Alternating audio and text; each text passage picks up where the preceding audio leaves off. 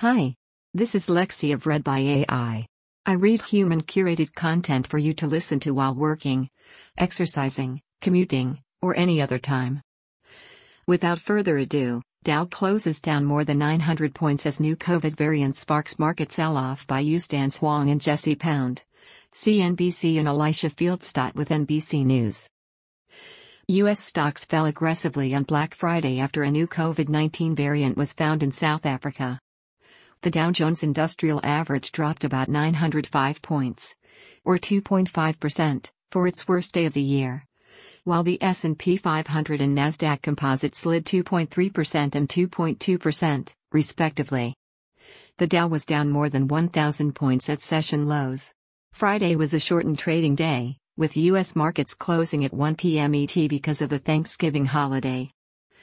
The drop comes after officials on Thursday warned of a new COVID nineteen variant that's been detected in South Africa. The World Health Organization on Friday classified the variant as a variant of concern. As the world continues to learn more about the new variant, which W H O named Omicron, epidemiologists say countries around the world should be on the alert. In a statement released Friday, W H O said preliminary evidence suggested an increased risk of reinfection with this variant as it added the new discovery to the list of variants of concern. The U K said late Thursday it was banning all direct flights from six African countries: South Africa, Botswana, Lesotho, Eswatini, Zimbabwe, and Namibia. A few cases have been confirmed beyond Africa. The Hong Kong government said Thursday that it had detected two cases, while Belgium became the first E U country to announce a case of the variant on Friday. Israel also said it had identified a case in a traveler returning from Malawi, with two other suspected cases placed in isolation. When I read that there's one case in Belgium and one in Botswana, we're going to wake up next week and find one in this country. And I'm not going to recommend anyone buy anything today until we're sure that isn't going to happen. And I can't be sure that it won't, C N B C's Jim Cramer said. But several investment professionals told C N B C on Friday that the sell-off could be a buying opportunity. Friday is the day after Thanksgiving, probably not as many traders on the desks with an early close today. So potentially lower liquidity is causing some of the pullback. Ajne Odin of B N Y Mellon Investor Solutions said on C N B C Squawk Box. But the reaction we're seeing is a buying opportunity for investors. We have to think long-term. Bond prices rose and yields fell amid a flight to safety.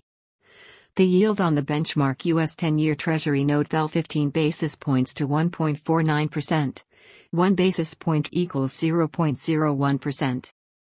The C B O E Volatility Index, often referred to as Wall Street's fear gauge, rose to twenty-eight, its highest level in two months. Oil prices also tumbled. Travel-related stocks were hit hardest, and bank shares retreated on fears of the slowdown in economic activity and the retreat in rates. Bank of America dropped three point nine percent and Citigroup slid two point seven percent. Meanwhile, investors huddled into the vaccine makers. Moderna shares surged more than twenty percent. Pfizer shares added six point one percent. And some of the stay-at-home plays that gained in the earlier months of the pandemic were higher again. Zoom Video and Peloton each added more than five percent. Asia markets were also hit hard in Friday trade, with Japan's Nikkei two twenty-five and Hong Kong's Hang Seng Index both falling more than two percent. Germany's DAX index slid more than four percent. Bitcoin fell eight percent.